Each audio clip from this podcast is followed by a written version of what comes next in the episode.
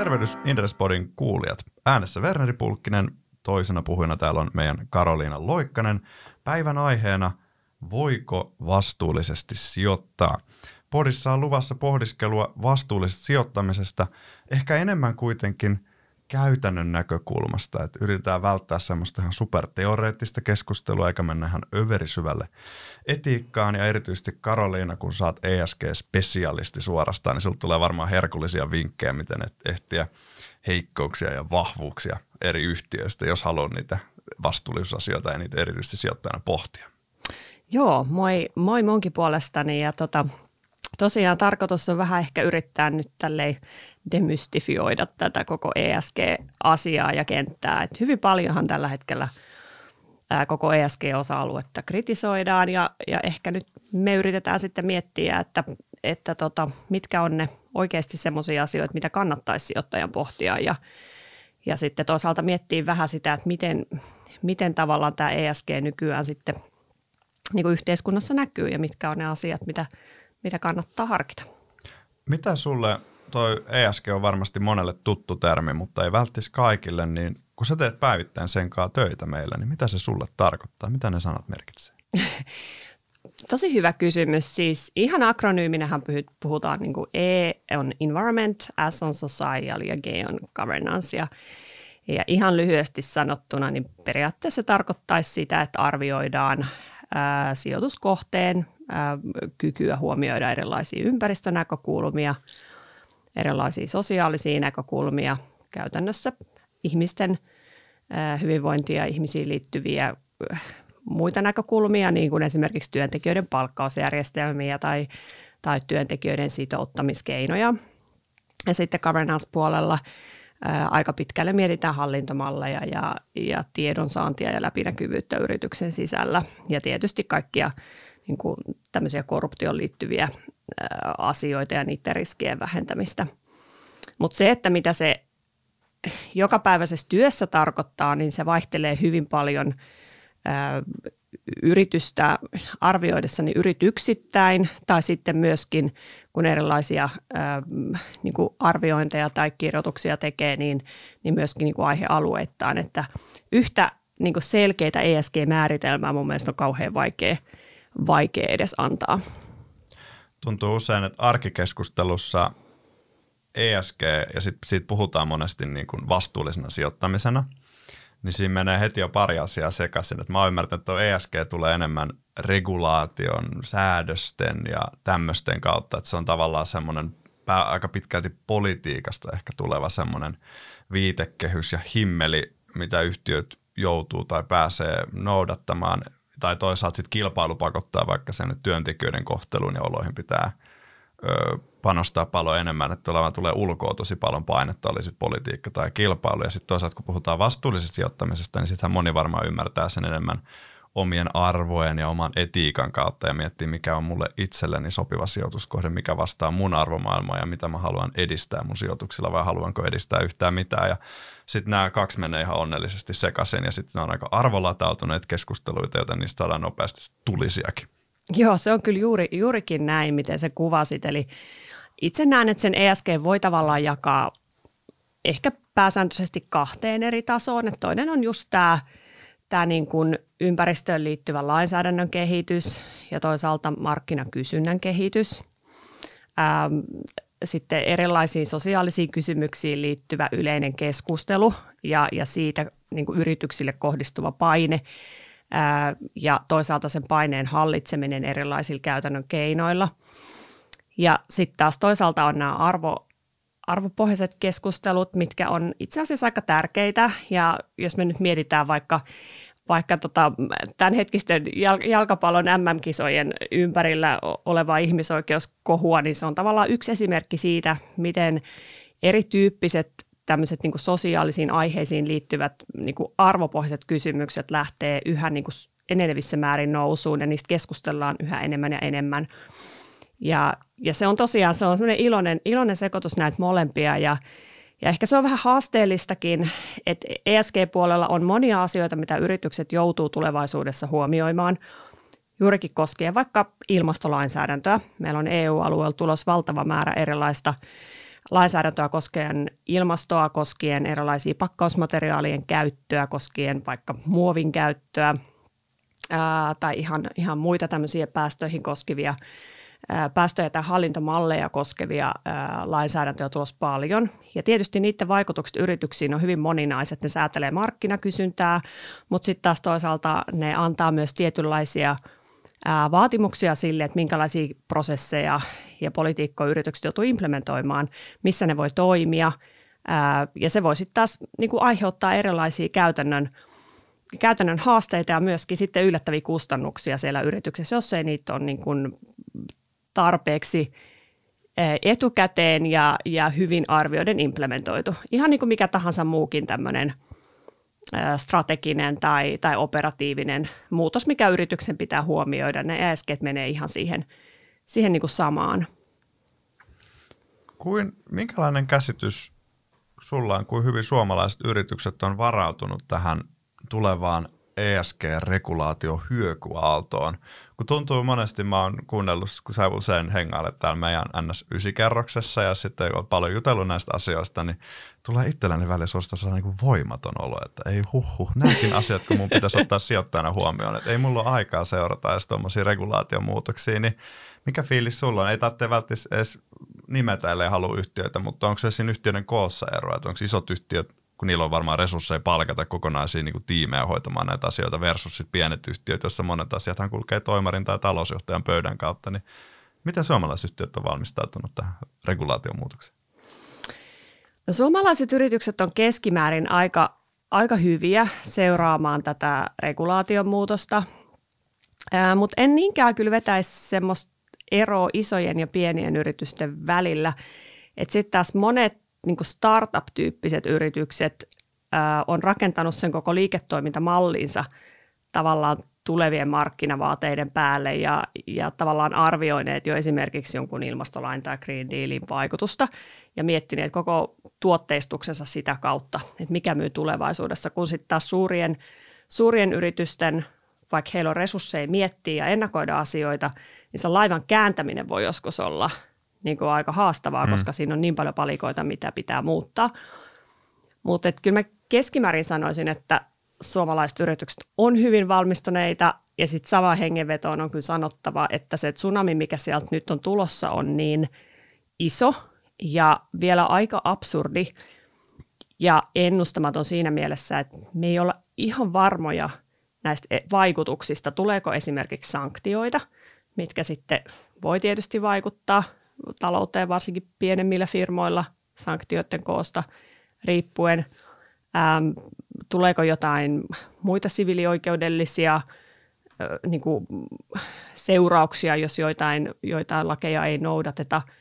Äh, millä aikataululla esimerkiksi joidenkin tuotteiden tämmöinen äh, alasajo toteutetaan lopulta, niin nämä on kaikki aika avonaisia kysymyksiä vielä. Ja, ja toki se on todella haasteellista tällä hetkellä yritysmaailmalle koittaa pysyä tässä, tässä mukana ja, ja sitten tavallaan niin kuin muuttaa sitä omaa toimintaansa niin, että se olisi tarpeeksi ajoissa valmistautunut näihin muutoksiin. Toi on mielenkiintoinen toi dynamiikka, tavallaan kilpailu ja säännöstely, että tietysti firmat, tai varmaan suunnilleen jokainen katsoja voi allekirjoittaa sen huomioon, että esim. ilmastonmuutos on ongelma, joka ehkä pitäisi taklata, tai muuten voi tulla muita arvaamattomia seurauksia, ja varmaan moni jakaa semmoisen meillä päin yleisen ihmiskäsityksen, että ihmiset on tasa-arvoisia ja heitä pitäisi hyvin kohdella, niin tavallaan firmat ainakin meillä päin maailmaa, jotka hyvin jo hoitaa nämä asiat, niin ehkä voi ainakin lyhyellä aikavälillä saada mahdollisesti jotain kilpailuetua mutta sitten mä en tiedä, onko kaikkialla maailmassa, että monethan on globaaleja firmoja, että tuskin vaikka jossain muualla maailmassa ehkä näitä asioita katsotaankaan niin herkästi. Ehkä tästä sitten mä oon tulossa, että näkyykö tämä konkreettisesti oikeastaan missään, että aina kun monestihan puhutaan ESG-asioista, että joku firma hoitaa asiat hyvin, että se saa sitä kilpailuetua, että sitten sen pitäisi pystyä jotenkin kaappaamaan markkinaosuuksia tai kasvavaan nopeammin, tai jos se hallitsee ESG-riskejä paremmin, niin näkyykö se sen rahoituksen kustannuksissa, että ansaitseeko se sitä kautta mutkat suoraksi vetään vaikka korkeammat arvostuskertoimet. Tämmöistä ehkä puhutaan paljon, mutta mä en tiedä, onko sä nähnyt mitään tutkimuksia, että näkyykö tämä oikeastaan hirveän konkreettista ja kannattaako sijoittaa edes miettiä sitä niin, vai onko tämä enemmän vaan samalla tavalla kuin veroista tuli jossain vaiheessa pakollisia. Se, että ei saa käyttää lapsityövoimaa, niin siitä tuli jossain vaiheessa pakollista. Se, että työtunnit pitää olla tiettyyn määrään sovittuja. Niin, onko tämä tavallaan vaan osa semmoista isoa säännöstelyjatkumoa, mikä on itse asiassa ollut jo vuosisatoja, vuosituhansia päällä? Nyt tuli kyllä niin monta asiaa, että mä yritän mennä, mennä yksi kerrallaan. No ensinnäkin toi, että miten tämä näkyy, näkyy niin kuin sit konkreettisina lukuina, niin joo, sinne on vielä tosi paljon matkaa. Riippuu yrityksen liiketoiminnasta, että jos se ydinliiketoiminta tosiaan nojautuu jo johonkin tulevaisuuden, tulevaisuuden niin sanottuun vihreään murrokseen, niin totta kai silloin näkyy jo liikevaihdossa, jos se myynti kasvaa, mm. koska niiden tuotteiden kysyntä kasvaa, palvelujen kysyntä kasvaa – muuten jos mietitään vaikka rahoituskustannuksia, niin meillä on yrityksiä, keillä on esimerkiksi tämmöisiä vihreitä rahoitusinstrumentteja, mutta niiden niin todelliset vaikutukset on minun käsittääkseni vielä aika pieniä, että ne on hyvin marginaalisia ne, ne niin kuin, vaikutukset niihin rahoituskustannuksiin, mutta toki on ennustettu, että nyt EU-taksonomian myötä esimerkiksi rahoituskustannuksiin tulevat vaikutukset voisi olla suurempiakin, mutta nyt liikutaan taas osa-alueella, että emme tiedä, jää nähtäväksi, mitä tapahtuu. Sitten jos mennään tähän toiseen asiaan, mitä, mitä kysyit tai kommentoit, että, että puhutaanko me nyt jostain, mikä on, on tavallaan kilpailuetu ja tapa toimia eri lailla verrattuna toimialan muihin yrityksiin, vai puhutaanko asiasta, mikä sitten kuitenkin jossain vaiheessa tulee olemaan vain tapa toimia lainmukaisesti. Niin ESGssä me oikeastaan tällä hetkellä EU-alueella puhutaan siitä, että kuinka me rakennamme yritysten toiminnan sille tasolle, että se vastaa tulevaisuuden lainsäädäntöä. Eli kaikki suurin osa ihmisoikeuskysymyksistä, ihmisten hyvinvointiin liittyvistä kysymyksistä, ympäristökysymyksistä pikkuhiljaa tulee tavalla tai toisella lainsäädäntöön, jolloin me itse asiassa puhutaan siitä, että mikä yritys kykenee nämä – niin kuin tehokkaimmin nämä prosessit sinne sisälle rakentamaan. Et siinä, siinä on niin kuin muutos, muutos tapahtumassa. Ja sitten kolmas asia oli tämä, tämä että onko tämä nyt oikeasti niin kuin järkevää investoida ESG-mukaisesti. Niin siinä palataan siihen, mistä alussa puhuttiin, että, että me voidaan puhua ESGstä kokonaisuutena, milloin usein menee tai usein tulee haasteeksi se, että ei ole yhtä oikeaa tapaa, mikä menisi toimialojen yli arvioida ESGtä mm. ja, ja sitä kautta sitä sijoituksen niin kuin, ää, sijo, sijoituksen paremmuutta on niin kuin vaikea arvioida yhdenmukaisesti jonkun ESG-kriteeristön kautta. Mutta sitten taas on poliittisesti latautuneita toimialoja, missä ympäristölainsäädäntö esimerkiksi tulee vaikuttamaan liiketoimintaan merkittävästi jatkossa, niin jos niitä tiettyjä E-osa-alueen niin kuin toimintoja tai, tai lainsäädäntöjä ei arvioi, niin, niin sitten tietysti voi, voi olla, että tulee sijoitettua yritykseen, mikä sitten välttämättä ei ole niin mm. kyvykäs tekemään tulosta jatkossa.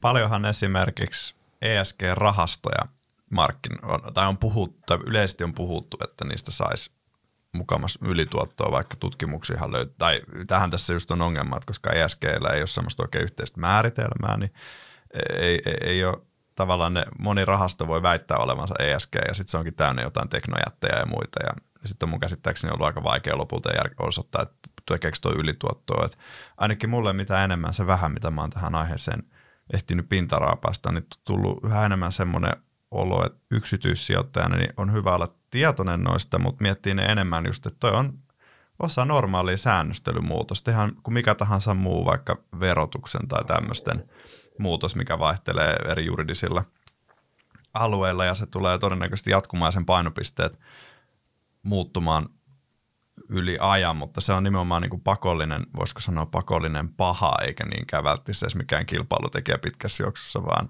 siitä tulee ikään kuin normi. Näetkö sen näin? No en mä ehkä ihan pakolliseksi pahaksi sitä lähtisi. Se oli vähän tyly joo. Pa- pakollinen, anteeksi, pakollinen, pakollinen hyve, koska hyviä asioitahan noissa niin kuin haetaan kuitenkin takaa. Niin, no tota, ne on pitkästi pakollisia, pakollisia asioita ja ehkä se tavallaan kilpailukykyaspekti tulee sitten taas siitä, että kuinka hyvin versus kuinka huonosti niitä asioita pystyt hallinnoimaan. Eli toiset yritykset kykenee joustavammin muokkaamaan vaikka portfoliotaan – tai kykenee ehkä ennakoimaan paremmin markkinamuutoksen ja sitten suuntaamaan sijoituksiaan, investointejaan niin, että, että laiva kääntyy tavallaan oikeaan suuntaan oikea-aikaisemmin kuin sitten taas toisilla yrityksillä.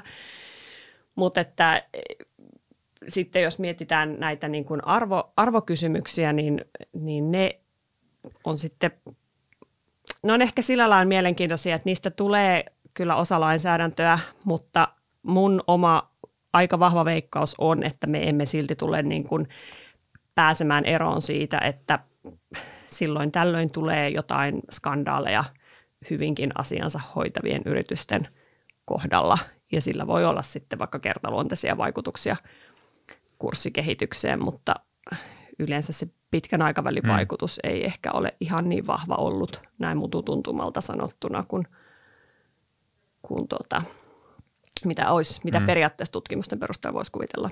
Se teoriassa, niin jos ei se vaikuta kassavirtoihin eikä siihen diskonttokorkoon, niin sittenhän se ei pitäisi pitkässä juoksussa sinne vaikuttaa osakekurssiin. Ellei mokaa jotain niin pahasti, että firma joutuu pistämään lapun luukulle, sitten ne on nolla ne tulevat kassavirrat. Niin, kyllä ja joo. Pa- paljonhan sitten niin kuin on keskusteltu suurien, suurien sijoittajien roolista ää, siinä mielessä, että jos heillä on tiukat ESG-kriteerit, niin vetäytyvätkö he sitten jostain – mutta tätä nyt ei vielä ihan hirveästi ole ollut näköpiirissä. Tulenko tähän, muistaakseni meidän kahvipöytäkeskusteluissa, mitkä on ollut aina antoisia, niin sä oot puhunut, että tulee, pitäisi firmojen lähitulevaisuudessa ihan konkreettisesti määrittää, mikä tulee olemaan ilmastonmuutoksen vaikutukset niin kuin niiden tulokseen – koska nythän kun tässäkin huomaa, kun me puhutaan paljon ja sitten tulee paljon hienoja termejä, kaiken maailman ESG ja taksonomiaa ja säännöstelyä ja muuta, niin se voi olla varmaan aika semmoinen voimat pois vetävä tunne monelle yksityissijoittajalle. Tämmöisiä pitäisi myös miettiä, niin miten sä näet tämän muutoksen, milloin se on tulossa ja auttaako se sitten ehkä vähän paremmin hahmottaa, jos firmat yrittää arvata, minkälainen vaikka EBIT-vaikutus on jollain sillä, että joku aavikko kuivuu, missä heillä on tuotantolaitos siellä keskellä ja se muuttuu käyttökelvottomaksi lämpötilojen takia. Joo, siis siinä on kyllä ihan samaa mieltä, että tämä on melkoinen solmu ja yksityissijoittaja voi äkkiä kyllä niin kuin todeta, että mä en mene tuolle osa-alueelle, että mä keskityn näihin perinteisiin lukuihin.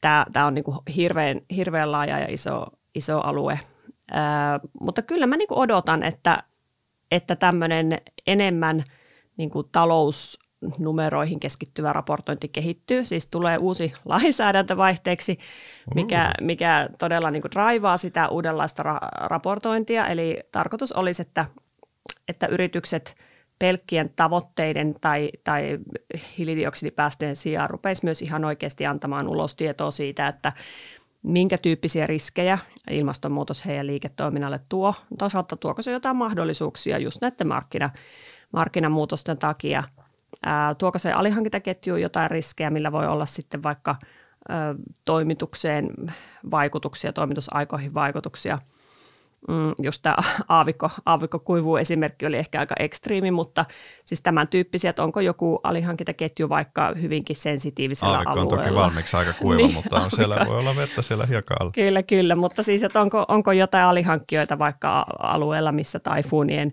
e, esiintymistiheys tulee kasvamaan merkittävästi, aiheuttaako se jotain toimitusriskejä vai kuinka notkeasti voi esimerkiksi alihankintaketjua niin kuin siirtää – ja alihankkijoita vaihtaa. Siis tämän tyyppisiä asioita ja ja tosiaan lainsäädäntö nyt rupeaa, rupeaa niin työntämään yrityksiä siihen suuntaan, että tämän tyyppisiä asioita pitäisi ehkä vähän niin kuin enemmän tuoda esiin ja, ja toivotaan, että se pikkuhiljaa alkaa. Että siellä muutamat mm. yritykset tätä itse asiassa tekee, että on, on tota, aika hyvinkin näitä riskejä ja mahdollisuuksia tuotu esiin, että antaa nimeä, sijoittajalle nimeä, nimeä.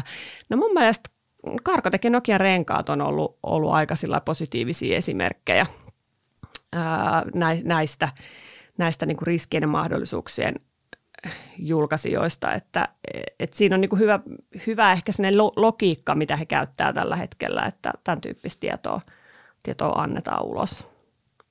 Nohan on nyt varsinkin pandemia-aikana olla enemmän herätty toimitusketjuihin tai vastaaviin riskeihin paljon eri, tava, eri tavalla. Joo. Nyt tavallaan toi mikä olisi pitänyt ehkä ilmastonmuutos on kuitenkin ollut jo tässä jokunen kymmenen vuotta niin kuin päällä ehkä herätä jo vähän, a- aiemmin. Ja sitten itse asiassa oli hyvä oivallus. Taas me viittaan meidän mm, aiempaan keskusteluun. Missä me siis sä... keskustelemme aika paljon siis keskustelemme, Joo, selkeästi meillä on paljon ollut dialogia tästä, mikä on hyvä. Niin tavallaan, että just kun ESG monelle ehkä moni sijoittaja, niin se heti saa vähän silleen, että takajaloille, että tuonne monimutkainen juttu, mutta se oli hyvä, että kun sä heitit, että että paljonhan toi on just tuommoisten toimitusketjuriskien spottaamista ja tämmöistä. Ja sä heitit esimerkiksi vaikka joku Yangtze-joki, jos se tulvis. Mitä se kai tekee noin kerran sadas vuodessa, vaikka sitä on padottu aika paljon ja näin. Siellä sijaitsee valtavasti tehtaita, niin mitä jos niissä jokaisessa yhtäkkiä metrin verran vettä lattialla. Että tavallaan sijoittajalla on joku käsitys siitä, että onko se jonkun firman tai joku firma kertoisi avoimesti, että onko se vaikka alihankintaketju, sijaitseeko se kokonaan tämmöisillä alueilla.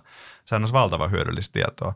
Ja siinä omassa sijoitustoiminnassa, niin kyllä mä vaikka mietin Incapin omistajana hymyilen, että heillä on Intiassa se, kun he tekee elektroniikkaa niin kuin alihankkia käytännössä. Ja heillä ei ole vaikka Kiinassa ollenkaan tuotantoa, kun nythän monet firmat on ollut Kiinan suhteen, mikä on ymmärrettävää, kun on kommunistinen diktatuuri, niin se ei välttämättä yritysmaailmalla ole aina se paras paikka makoilla, vaikka onkin iso markkina.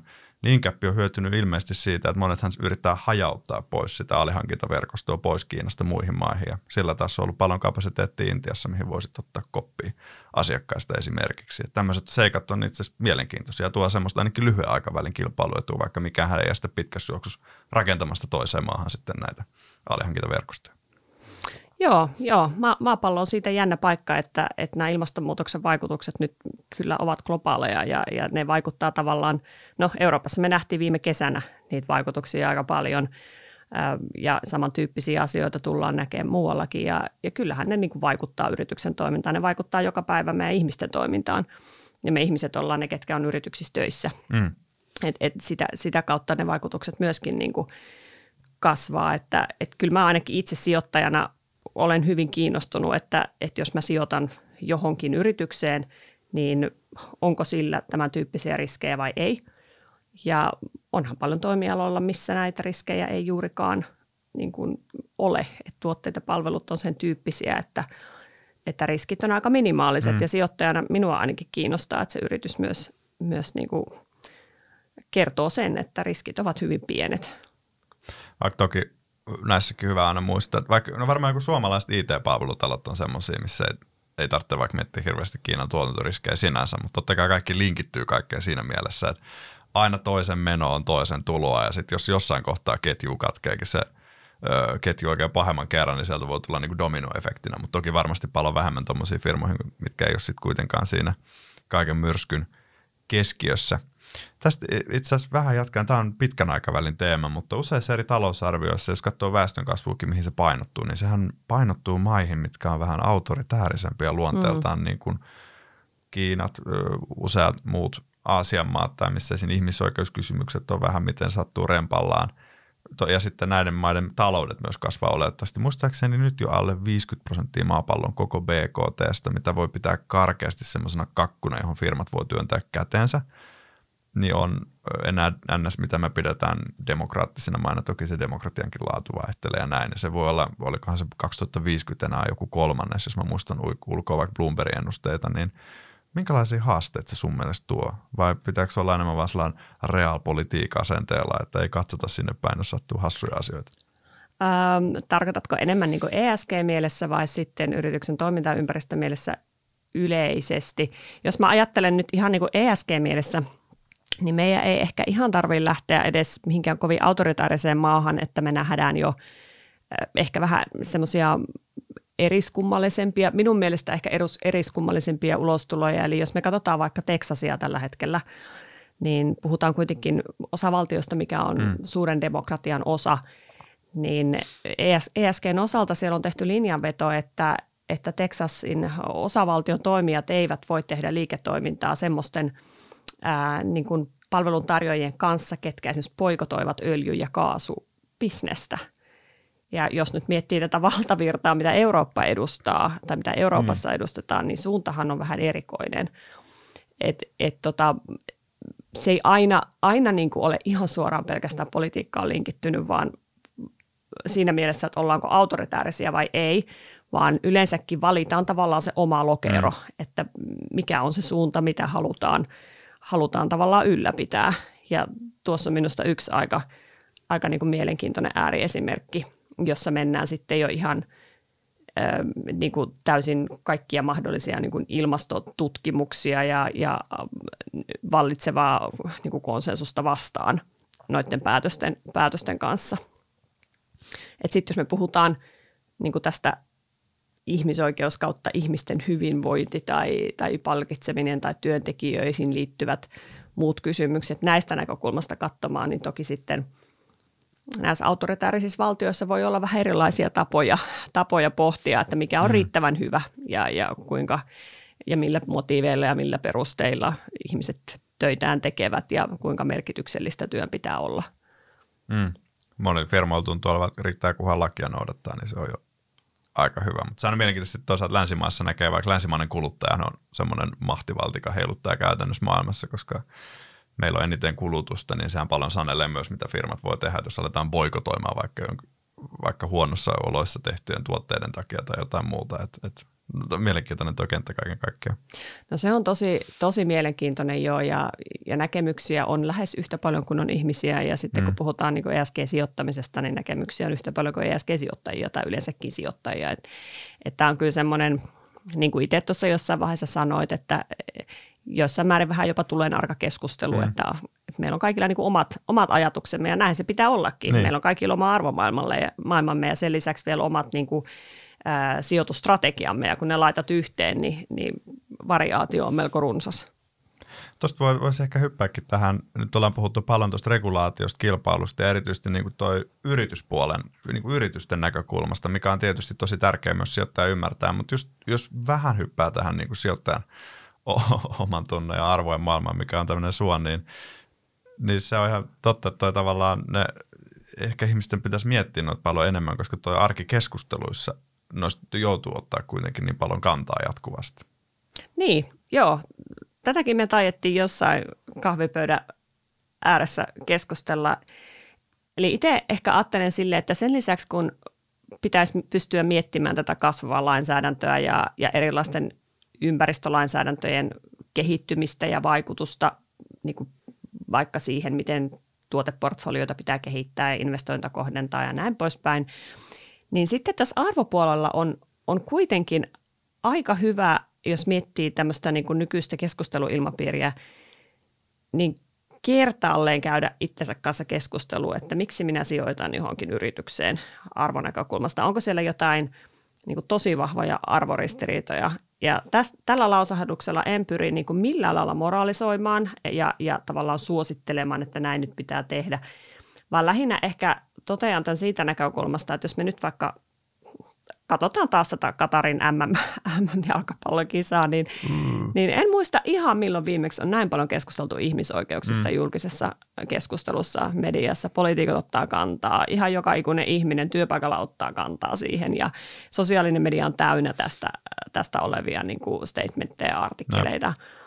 Niin kyllä sinne pikkuhiljaa sitten, kun tämmöisiä niin kuin skandaaleja syntyy, niin jokainen joutuu jossain vaiheessa tilanteeseen, että onpas kiusallista, että jos jollain yrityksellä vastaavan tyyppinen skandaali, että onpas kiusallista, että mulla on nyt niitä osakkeita tässä ja mm.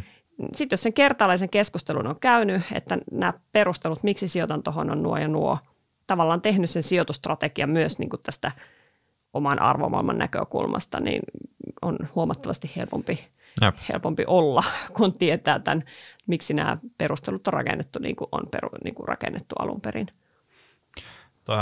Tähän on moni eri näkemyksiä, että voi olla aika absolutistinen, että on vaikka on aina väärin sijoittaa pahoihin yhtiöihin.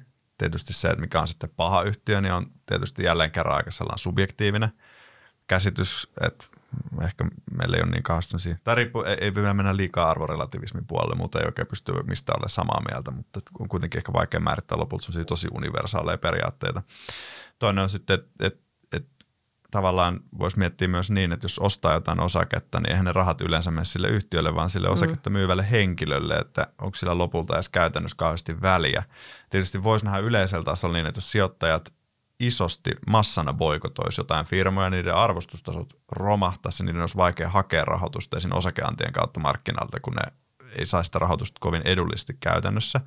Toisaalta se tietysti tuo sen tilanteen, että ne, jotka jää sinne omistajiksi, niin ne voi nauttia vaikka tosi suurista osinkotuotoista, just mm. koska ne arvostuskertoimet on niin matalat, että se on vähän vaikea, Tämä nähtiin viime vuonna just tässä niin kuin mm. tupakka, tupakkateollisuus, niin. öljyteollisuus. Yep. Että tuotot oli muistaakseni aika paljon isommat kuin, kuin näissä esimerkiksi ESG. Joo puolen tuotoissa. Ehdo, joo, siis ne vähän on. ristiriitainen. Mutta se kuvaa hyvin. Ja sitten öljyteollisuus on hyvä esimerkki, että varsinkin Euroopassa suhtaudutaan ihan nihkeämmin. Mutta se on ihan fakta, öljyn kulutus kasvaa edelleen elintason noustessa ja se on täysin niin kuin, käytännössä meidän nykyisen niin kuin, talousjärjestelmän ja elintason niin kuin, pohja, eikä se ole poistumassa siitä roolista pitkään. Tuossa kai ei pidä olla ehkä naivia ja ajatella, että nyt en katso sinne, niin sitä ei ole, koska öljy, edelleen öljyä tarvitaan ja sille alalle varmaan joudutaan investoimaan vielä kymmeniä vuosiakin tästä eteenpäin, vaikka toki uusiutuva energia, mikä nähdään paljon parempana, vaikka on siinäkin toki omat ongelmansa, niin ö, valtaa niin kuin alaa. Niin, ehkä tuossakin on just se, että hyvä arvioida vähän niin kuin tulevaisuuden investointien kannalta, että, että jos miettii, miettii yritysten riippuvuutta öljy- ja kaasuteollisuudesta tai toimiko itse sillä sektorilla, mm. niin hyvä just katsoa, että mihinkä se yritys on niin kuin jatkossa menossa. No Neste on niin. klassinen suomalainen esimerkki mm. että tästä, että, että valittu suunta oli aika hyvä. Ja, ja se tuota, on osakkeenomistaja ja kaikki on palkittu kyllä, kyllä. Yksihän muotoilu voisi olla, että mitä on niin kuin vastuullinen sijoittamista, että mitä ollaan myös puhuttu näissä kahvipöytäkeskusteluissa, että, että kun monestihan sijoittaminen on aika pitkälti tuottojen hakemista riskit huomioiden – niin tavallaan enemmän, jos haluaa tuoda vastuukulmaan, niin se on tavallaan edelleen, ha- tai mä oletan, että kaikki sijoittajat hakee tuottoa, tuskin kun masokisti tulee pörssiin vaan tappiota hakee, vaikka varmaan viiden vuoden, viimeisen vuoden aikana niitä on aika paljon tullutkin, niin ottaa omat arvot huomioon siinä sen pelkän voiton tavoittelun sijaan, että se voi olla niin kuin balansointi. Ja jotkut ihmiset niin selkeästi näkee vaikka sosiaalisen median keskusteluissa, että se on tavallaan semmoista yhden ihmisen impaktisijoittamista, että tavallaan sijoitetaan vaan yhtiöihin, jotka edistävät. No Neste voi olla hyvä esimerkki, jos näkee uusiutuva energiaa, että se on tosi hyvä juttu, niin tavallaan haluaa olla mukana siinä ja jollain tavalla omistajana edistää, vaikka se oma lopullinen impakti voisi ollakin tosi pieni. Ja sittenhän on tietysti kokonaisia rahastoja, jotka voi edistää tämmöistä. Tai sittenhän on alkanut viime vuosina tulee myös toisenlaisia, että on vaikka hedge fundeja, mitkä – bustaa viherpesijöitä, mitkä on mielestäni hirveän hauskoja. Että ne shorttaa yeah. niitä ja sitten ne paljastaa kaikille kansalle, että tämä firma on aivan huijaus. Joo, ne on aika aggressiivisia. joo, ne on hauskoja. Joo, no, no, no on niin tapoja. Tapoja on tosi monenlaisia. itse ehkä tuosta tuottoriskinäkökulmasta niin sanoisin, että mun mielestä itse asiassa se kulkee tämän ESG-maailman kanssa melko täsmälleen käsi kädessä. Mm. Eli jos me katsotaan sitä tuottoa, niin yrityksen kyky tehdä tulosta pitkällä aikavälillä kuitenkin aika hyvin on korreloisen tuoton, mm. tuoton kanssa. Ja, ja tota, siihen kykyyn vaikuttaa se, kuinka nopeasti ja notkeasti se pystyy ää, hyödyntämään kysyntää. Ja, ja siihen kysyntään vaikuttaa yhä lisääntyvissä määrin just tämä lainsäädäntö, mistä tosi paljon puhuttiin – ja sitten taas toisaalta meillä on aika iso työvoimapula tulossa, yksi semmoinen mega iso ilmiö ja ongelma monille toimialoille. Ää, ja on aivan selvää, että jos tietyt työntekijöihin liittyvät asiat on erinomaisella niin kuin tasolla, mm. niin y- yritys on, yrityksen mahdollisuukset menestyä on, on huomattavasti paremmat kuin – kun sitten taas paikoissa, missä työntekijät kävelee mieluummin ulos ja vaihtuvuus mm. on tosi korkeata. Että et tavallaan se tuo niin kun lisäelementin sen tuottopuolen ajatteluun ja arviointiin. Ja sitten jos me mietitään näitä riskejä, niin tuossa ollaan käytykin jo tässä niin kuin höpötyksen lomassa läpi muutamia aika olennaisia riskejä, niin nyt vaan ehkä sijoittajan on hyvä ymmärtää, että – perinteinen riskiskenaario on tavallaan laajentunut hmm. aika paljon ja, ja puhutaan myöskin niin kuin arvopohjaisista riskeistä ja, ja sielläkin niin kuin lainsäädännön ää, lisääntymisestä, niin kyllähän se siihen riskisyyteen vaikuttaa, jos yritys näitä asioita ei ole kyennyt niin kuin huomioimaan. Siellä tulee takapakkia selkeämmin, että et, en mä tiedä, miten sä itse sen niin kuin ajattelet, mutta mä näkisin, että se tuottoriski riskimääritelmä kyllä mm. pätee tässä ESG-maailmassakin aika pitkälle. Mm. Se tavallaan voi sanoa, että noi integroituu osaksi vaan sitä tuottoriskiajattelua, niin kuin siellä on nytkin verot ja muut muutokset mm. tavallaan, että, että saa nähdä, sehän voi olla, että parinkymmenen vuoden päästä niin me ei puhuta ESGstä enää olla, tai sitten puhutaan, mutta se on yhtä, että vähän niin kuin joku veronmaksajien kokous tai joku tämmöinen, ihmiset on siellä harmaat puvut päässä ja harmaat hiukset ja kaikki, että se on tietysti tosi arkinen ja tylsä aihe. Se on vaan niin perusasia, mikä pitää hoitaa, mutta sitä ei enää erikseen mietitä kauheasti. Tai toivottavasti se menisi joskus siihen. Se kertoo niin. siinä, että niissä on myös sitten onnistuttu aika Niin, hyvin. siis kyllä se varmaan siihen suuntaan menossa just sen takia, että kun kaikki asiat tulee vähän niin kuin lainsäädäntö mm. ja markkinakysyntä muuttuu, ää, portfoliot muuttuu, niin, niin pikkuhiljaa tämä tavallaan menee sitä omaa, omaa ratasta. Et mielenkiintoista, jos tehtäisiin viiden vuoden päästä ESG tai vastuullisen sijoittamisen puoli, mm. että mistähän me puhuttaisiin. Se olisi niin kuin mielenkiintoinen mm. visio pohtia, että minkälainen skenaario olisi niin kuin edessä. Jep. Noista paljon niin yksityissijoittajia mä mietin paljon. Mä ekaa kertaa mä päätin yrittää lukea pari vastuullisuusraporttia.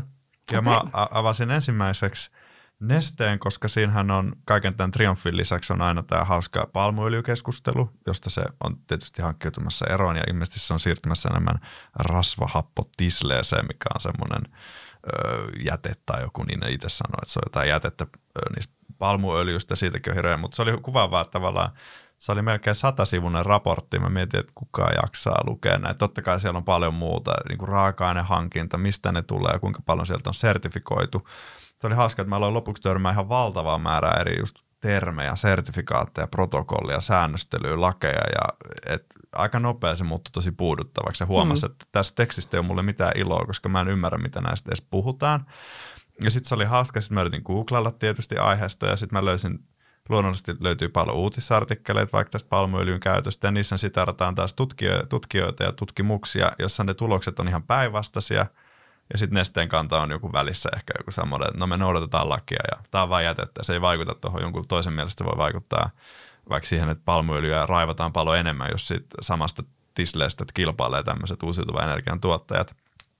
Lopputulos oli se, että, että Neste varmaan tekee ihan tosi hyviä juttuja ja auttaa muita yhtiöitä vähentämään niiden päästöjä, mutta mulla ei ole mitään niitä osaamista arvioida sitä todellista impaktia käytännössä – maailmaan, että, että se on tuossa valtava kehityskohta kyllä, mutta ne on varmaan asioita, joita on hyvin vaikea vääntää rautalangasta. Toinen oli taas, mä sitten luin vuorostaan koneen, ehkä taas vähän simppelimpi, vaikka toisaalta mua siinä kiinnosti tämä Kiina-linkki, että miten ne aikoo kommentoida vaikka ihmisoikeuksia tuommoisessa vähemmistöön muiluttavassa maassa, joka on kuitenkin niiden iso leijonosa heidän bisnestä. Niin tota, siellä oli yksi sivu jatkuvaa työtä ihmisoikeuksien puolesta, missä oli juhlallisesti kuvattu jotain erinäisiä aloitteita, mutta ei siellä, he, mutta toki en mä sano, että tarviskaan sinänsä, mutta se on hauska, että se on varmaan firmoillakin aikamoista semmoista kielikeskellä suuta tasapainoilua, mutta ei noista, että jo yksinkertaisesti vuosikertomukset liitetiedostoin, ne on herkästi perusfirmalla 50-100 sivua, pankeilla parisataa sivua, niin sitten jos päälle joutuu lukemaan 100 sivua vastuullisraportointiin, niin tämä on mun villi veikkaus, mutta mä veikkaan, että moni ihminen, joka sanoo, että sijoittaa vastuullisesti, niin ei ole edes ikinä avannut niiden firmojen vastuullisuusraportteja, missä ne firmat yrittää jotenkin viestiä sijoittajille ja muille sidosryhmille, että miten ne aikoo toimia vastuullisesti. Että se voi olla, mä veikkaan, että se monelle yksityissijoittajalle, niin kuin mullakin, ja lopulta aika semmoiseksi pinnalliseksi, että saa vähän hyvän olon tunnetta, että mulla on käsitys, joka pohjautuu johon, johonkin yhtiön uutisartikkeliin, että tämä firma on ihan hyvä näissä asioissa ja se riittää mulle siitä tutkimustasosta. Niin, joo varmaan näin se, näin se menee ja toki mekin täällä Inderesillä yritetään sitä, että tässäkin suhteessa saadaan vähän demokratisoitua niin. sitä tietoa, että mahdollisimman paljon yksinkertaistetaan ja, ja tiivistetään ja avataan sitten myöskin niitä pitkiä litanioita, akronyymejä ja sun muita. Ää, siihen on syntynyt ehkä semmoinen oman, oman tyyppisensä toimintamalli siihen ESG-puolelle monistakin syistä – ja, ja niin kuin sanoit, siinä saa olla kieli keskellä suuta, että on hyvin sensitiivisiä aiheita, hyvin herkkiä aiheita, kaikilla on näkemys, ää, hyvin poliittisesti mm. niin kuin sitovia aiheita ja eihän yritykset halua kauheasti kommentoida päivän politiikkaa ää, monestakin syystä ja se Jep. on ihan järkevä valinta. Ää, mutta tietysti kyllähän niin kuin, jotta yksityissijoittaja niihin, niihin niin kuin asioihin kiinni pääsisi, niin, niin totta kai mitä yksinkertaisempi viesti ja mitä selkeämmin ne niin kuin pääriskit mm. ja mahdollisuudet on selitetty, että mitkä nämä toimialan niin kuin ydinasiat nyt oikeasti tässä ESGssä on ja miten me niihin vastataan, miten me ne taklataan tai miten me niistä hyödynnetään, niin se on varmasti semmoinen, semmoinen kohta, mikä on tällä hetkellä ehkä kehityksen alla, mutta toivotaan, että jatkossa nähtäisiin enemmän semmoisia simppeleitä mm. niin kuin ydinviestejä, mikä ei poista sitä, että sitten jos, jos on moni eri sidosryhmiä, ketkä haluaa kuulla laajoja vastuullisuuskertomuksia ja nähdä ne akronyymit, mm. niin eihän se estää, etteikö ne saisi olla siellä, mutta näin niin kuin yksityissijoittajalle mm. on aina, aina hyvä niin kuin yksinkertaistaa myöskin asiat, koska on se tiedon hakeminen on muutenkin jo sijoituskohteesta aika haastavaa. Oh. Niin tota, lisätä siihen vielä sitten tosi laaja ESG-kulma, niin se, se on melko, melko iso paketti. Oh. Paljon analyytikot, tiedätkö paljon meidän analyytikot kiinnittää noihin asioihin huomiota? No jälleen kerran kahvipöytäkeskusteluihin viitaten. no ne parhaat niin, lähteet tulee Niin, sieltä. kyllä. Kyllä me itse asiassa aika paljon, paljon mm. tota keskustellaan ja, ja tosi, niin kuin, tosi semmoisia niin kuin noheviakin niin kuin heittoja. Et, et esimerkiksi mä oon täällä, täällä ollessani itse oppinut aika paljon. No. Toi on, voi olla tietysti, että nuo raportit, mitä mä luin, niin ne ei ole, itse asiassa mä en ole, se, mä en ole todellakaan varmaan se kohderyhmä, millä ne on kirjoitettu, mutta täytyy kyllä ehkä suomalaisia yhtiöitä, niin kuin se silloin aluksi sanoi, että kyllä moni, sä mainitsit vaikka tuon Karkotekin, niin monihan tuo kyllä bisnesmahdollisuuksissa hyvin.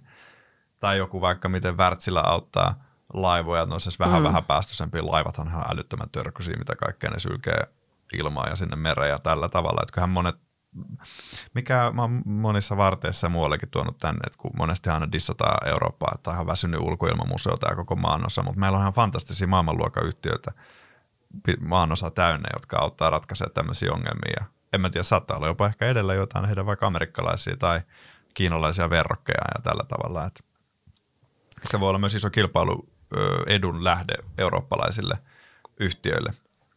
No toivotaan näin. Toki, toki sitten no tästä saisi toisen podin aikaiseksi, että minkä verran mikäkin, mikäkin tota valtio tai mikäkin maan osa sijoittaa johonkin uusiutuvaan ja minkä mm. verran sitten niin kuin saadaan siellä innovaatioita aikaiseksi ja hyödynnetään niitä liikemaailmassa, niin se on sitten jo ihan eri podi, mutta että on, on siellä ehkä ihan hyviä lähtöjä, sanotaan näin. Minkälainen ihan nopeasti, niin mielikuva sulla on ESG-rahastoista. Mähän ihan aluksi me mainittiin vaan, että tosi nopea, mutta sehän on myös, että moni yksityissijoittajahan ei tietysti tee suoraan osakepoimintaa, mutta sitten sijoitetaan vaikka ESG-leiman saaneihin rahastoihin, niin minkälainen kuva sulla on siitä kentästä? No mä oon sitten ehkä taas vähän jäävi, että mä en ole välttämättä ihan ESG-rahaston kohderyhmässä itse, koska, koska itse teen osakepoimintoja ja, ja mm. mulla on omat ESG-kriteerit näille, näille poiminnoille, mutta sanotaan näin, että äm, ESG-rahastot on varmasti niin kuin ihan systemaattisesti rakennettu. Ää, variaatio on aika laaja, että tällä hetkellähän siellä on kritiikkiä maailmalla noussut aika paljon näitä rahastoja kohtaan ja, ja varmasti sekin myös edesauttaa sitä ESG-rahastojen Jep. kehitystä runsaasti, mutta ää, jos lähdetään tilanteesta, että että ei ole niin kuin one size fits all tyyppistä ratkaisua asiassa ESG, niin on vaikea rakentaa sellaista rahastoa, mikä nyt ihan varmasti palvelisi kaikkien ihmisten arvomaailmoja ja, ja, ja niin kuin näkemyksiä siitä, että mikä on vastuullista. Että tota, variaatio on iso, se on mahdollisesti joillekin tapa niin kuin sijoittaa ESG-tyyppisiin yrityksiin – rahastojen kautta, mm. mutta, mutta itse, itse aina kyllä suosittelen ehkä pikkusen purasemaan, purasemaan tota sitä, sitä kriteeristöä tarkemmin ja katsomaan, että mitä, mitä siellä oikeasti arvioidaan ja, ja mitä siellä on sisällä siellä rahastossa. Mutta nämä on taas tämmöiset, kuka mm. haluaa mitenkin pitkälle mennä. Se siinä on, että rahastojen vahvuushan olisi oikeastaan siinä, että niihin ei nimenomaan tarvitsisi perehtyä, niin sitten loppupeleissä on aika ironista, että sit, koska noita määritelmiä on joku tuhat, niin sit oikeastaan pitäisikin tietää aika hyvin, mitä ne on syönyt. Mulla on vähän tullut semmoinen, mä itse asiassa just tähän eteen, niin mä katsoin Nordnetista nopeasti näitä vastuullisia rahastoja, niin to- toki osaan hyvin matalakuluisiakin, mutta ehkä näin yleisesti, tämä voi olla vähän kyyninen kommentti, mutta mä oon sanonut sen aiemminkin, että, että finanssi ja markkinahan toimii niin, että – teoriassa sen pitäisi yhdistää hyviä ideoita ja yrityksiä, joille ei ole rahaa, sijoittajien, joilla vuorostaan on rahaa. Ja sitten kun ne kaksi yhdistyy, niin saadaan kokonaishyvinvointia ja tuottavuutta parantavia keksintöjä vietyä ihan tuotantoon asti. Mutta sitten käytännössä se monesti menee niin, että ihmisillä on paljon rahaa ja finanssiala paketoi ihan mitä tahansa köntsää semmoisia kultaisia lahjapapereihin ja myy sitä sille yleisölle.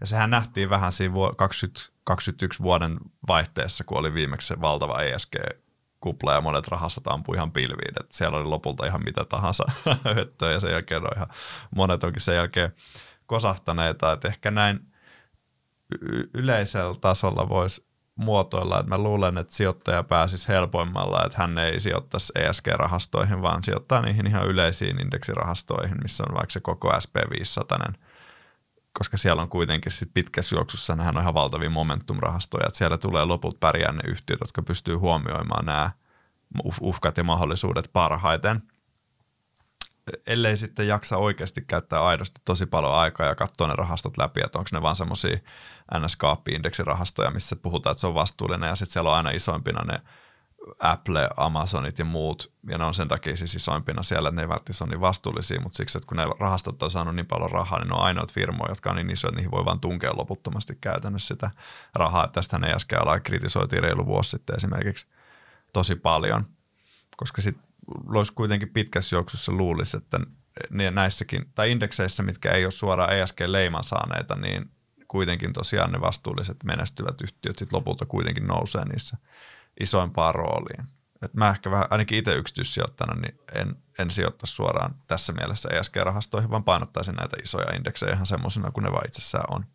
Niin, siinä ESG-rahastossa on varmasti semmoinen haaste, että mm, on ihmisiä, keillä on vahva arvopohja mm. ja he hakevat ESG-rahastolla semmoista niin kuin nimenomaan ehkä sit vastausta siihen, että kuinka sijoittaa niin kuin arvopohjan näkökulmasta myöskin niin. vastuullisesti, niin sitten se pettymys siihen, että mitä nyt oikeasti sitten tulikin saatua, niin se, se voi sitten olla aika suuri niin kuin suhteessa, niin kuin suhteessa siihen, että miten sijoittajat yleensä reagoi niihin niin kuin erilaisiin pettymyksiin, mitä tässä Jop. nyt niin kuin matkalla saattaa tapahtua, koska puhutaan arvoista, mutta että – kyllä mä näen, että se on ratkaisu, ratkaisu tota, tietyn tyyppisille sijoittajille.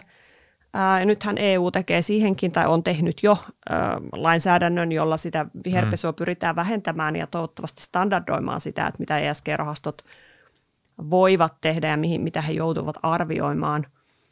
Mutta kyllä itse kanssa näen ehkä just tämän asian monimutkaisuudesta niin kuin johtuen, että melkein helpompi on, jos, jos on niin kuin vahva arvopohja, niin käydä se keskustelu itsensä kanssa ja sitten katsoa ne yksittäiset sijoituskohteet niin kuin itsekseen ihan omilla yes. kriteereillään. Tästä täytyy vielä näistä rahastoista mainita, että kesällähän puhuttiin jonkin verran se, että Nordnetillahan on nämä loistavat nollan prosentin kulut omaavat eh, rahastot. indeksirahastot. Indeksirahastot, joo. jo OMX on 25 yhtenä kohteena, niin sehän muuttuu ESG rahastoksi tavallaan, ja silloin Neste ja Fortum poistettiin siitä itse rahastosta vaikka varsinkin Nestehän niin ehkä profiloituu vähän eri tavalla ja sillä on ihan valtava paino itse indeksissä kuitenkin. Että tavallaan ton kokoinen järkele häipyy siitä itse rahastosta, mikä on, Neste on kuitenkin mun käsittääkseni kontribuoinut aika merkittävästi Helsingin pörssin kokonaistuottoa viimeisen kymmenen vuoden aikana, kun se on hilpassut sieltä, onkohan se tänä päivänä 40 miljardin arvoinen melkein, niin tota, silloin on ollut todellakin painoa. Sen sijaan tilalle tuli Metsäboard ja sitten Tokmanni, joka, jonka hyllystä varmasti löytyy tosi kestävää tavaraa. Et nämä on just tämmöisiä tavalla, että kun tehdään jostain ESG-rahasta, niin onko tämä nyt sitten lopulta niin. semmoinen, ja se, että sijoittaja tavallaan, jos Neste jatkaa tuota porskuttamista, niin sijoittaja missään ne tuotot täysin, mutta jos olisi OMX 25 rahasto ilman tuota ESG-painotusta, niin se Nestehän olisi siellä tietysti ihan ansaitusti edelleen, koska se on niin iso yhtiö, että tämä tekee tästä just, että, että ellei jaksa käyttää aikaa enemmän kuin kolme minuuttia näiden penkomiseen, niin varmaan kannattaisi silloin skipata nämä ESG, niin kuin toistan tämän saman argumentin, mitä sanoin aiemminkin. Että just tämän takia, että niitä on voitu muokata tälle ja sitten missä on niitä oleellisia yhtiöitä sieltä. Niin, siinä on just se, että että kyllähän niin kuin rahastot pitää rakentaa tietyllä systematiikalla. Mm. Ja aina kun sä rakennat jonkun systematiikan, niin, niin sä skouppaat jotain ulos ja jotain mm. sisälle. Ja, ja sitten voi tapahtua tämmöisiä kummalliselta näyttäviä, koska siellä arvioidaan tiettyjä osa-alueita, mitkä sitten jotkut yritykset ei, ei niin kuin täytä että yleisesti se, että laitat E plus S plus G samaan paikkaan, puhutaan niin laajasta niin kuin osa-alueesta ja niin laajasta erityyppisistä asioista, että se on jo lähtökohtaisesti mm. vaikeaa, niin, niin tota, joku standardi on kehitettävä ja, ja sitten sä oot joko ulkona tai mm. sisällä ja aina se standardi ei sitten täsmää siihen omaan logiikkaan, miten itse niin kuin sijoittajana arvottaa asioita. Ei se, ei se kovin helppoa varmasti ole niille standardin kehittäjillekään, että, että tota, siinä on omat mm. konnankoukkunsa, mitä pitää arvioida, mutta ehkä, ehkä tavallaan kun tässä podin loppu, loppua kohti ollaan menossa, niin tavallaan palataan siihen lähtöruutuun siinä mielessä, että tämä on aina semmoinen omien arvojen ja, ja sitten sen riskin ja tuoton niin kuin yhteissumma. Ja, ja yhä enemmän myöskin niin, että ymmärtääkseen niin kuin riskejä ja tuottoa, niin pitää ymmärtää sitten aika iso kasa erilaista muutosta, mitä esimerkiksi tämä ympäristön megatrendi, ilmastonmuutoksen mukanaan tuoma megatrendi sitten markkinoilla saa aikaan. Tästä olisi loogista kysyä, voiko vastuullisesti sijoittaa tämän keskustelun jälkeen? Niin, melko filosofinen kysymys ja koitetaan varmaan vastata tähän meidän alkuperäiseen otsakkeeseen. Jokainen voi sijoittaa vastuullisesti niin kuin itse vastuullisuuden määrittelee, mm. mutta vastuullisuudelle ei ole yhtä yksittäistä määritelmää toi oli aika turvallinen ja diplomaattinen vastaus. Meitä taipuisin tuohon. Voisin ehkä sen verran kompleksisuutta tuoda, että tietysti jos miettii kokonaisuutena mun käsittääkseni ihmiskunta elää aika melkoisesti yli niiden varojen, mitä maapallo meille suo. Onkohan se elokuussa nykyään se päivä aina, kun ylitetään aina se aikaistuu, arvio, aikaistuu niin koko ajan se kantokyky. Että toki en nyt mene minkään systeemikritiikin puolelle, mutta siinä mielessä voi miettiä, että kyllähän jokainen yritys ja ihminen enemmän tai vähemmän on mukana siinä. Myös me molemmat tietysti varmasti, kun eletään Suomessa, missä elintaso on korkea, että meidän on aika helppo nopeasti kuluttaa paljon mihin. Että jos miettii puhtaasti vaikka tuota ympäristöpuolta jo, niin rapatessa roiskuu. Enkä sano sitä, että tästä pystyisi pakittaa mihinkä kivikauteen. Se tarkoittaa sitä, että meillä ei ole varaa ruokkia sitä 8 miljardia ihmistä ja kaveria, mitä meillä täällä on, että hyökkäys on paras puolustus, että ainoa keino on varmaan lopulta tehdä tämä vai jollain tavalla kestäväksi. Ja siinä mielessä sijoittaminen, mikä edistää sitä tavoitetta, niin voi jossain määrin mieltää vastuulliseksi, mutta itsessään se, että ei, ei tästä kyllä mun mielestä mitenkään niin kuin täysin puhdasta kuitenkaan saa ottaa huomioon nämä kaikki rososuudet, mitä tässäkin on mainittu, mutta ehkäpä ettei liikaa vaivaa itseään tämmöisillä dystoppisilla ajatuksilla, niin se kannattaa miettiä just niin kuin sen muotoilit, että mikä on se oma arvomaailma ja menee sen mukaan. Eikä ehkä liikaa tarvitse yksityissijoittajana näistä – stressata, että ehkä ne omat kulutusvalinnat ja kannanotot vaikka julkisuudessa voi painaa jopa paljon enemmän kuin suoraan niin kuin yhtiövalinnat, koska tosiaan se oma vaikutus on loppupeleissä niin pieni, ellei sinne joku valtava kansanliike sit siinä takana. Että voihan sijoittajat ryhmänä vaatii yrityksiä vaikka muuttaa toimintatapoja, mutta se vaatii tietysti muskeleita ja siinä voi olla mukana jossain määrin. Niin, ja totahan nykyään jo tapahtuu, mm, tapahtuu mm, jonkin verran, mutta, mutta ehkä, tosiaan, ehkä tosiaan toi perinteinen näkökulma, riskituotto laajennettuna ESG-aiheisiin ja, yes. ja sitten se arvomaailma, niin siinä se pitkälti on, mutta että semmoista niin kuin täydellisyyttä niin kuin ei missään sijoittamisessa aina onnistu, niin mun mielestä tämä ESG-sijoittaminen, jos siitä nyt edes erillisenä sijoittamisen muotona voidaan puhua, niin se menee ihan, ihan niin kuin täsmälleen samalla logiikalla, että aina ei onnistu, välillä tulee, tulee niin kuin feilureita, välillä tulee joku iso skandaali, vaikka mm. kuinka olisi yrittänyt katsoa, että eihän täällä nyt mitään oikeuksia poljeta ja onhan, onhan kaikki hyvin ja tavoitteet kunnossa ja asiat hoidetaan mallikkaasti tai että on huomioitu jotkut investointitarpeet, niin aina ei mene, mene mm. tuota putkeen ja, ja sekin on niin kuin hyvä ymmärtää, että täydellisyyttä ei oikein voi tässäkään sijoittamisen muodossa – välttämättä saavuttaa. Kiitos Karolina tästä keskustelusta ja kiitos kaikille kuulijoille kuuntelemisesta. Moi moi!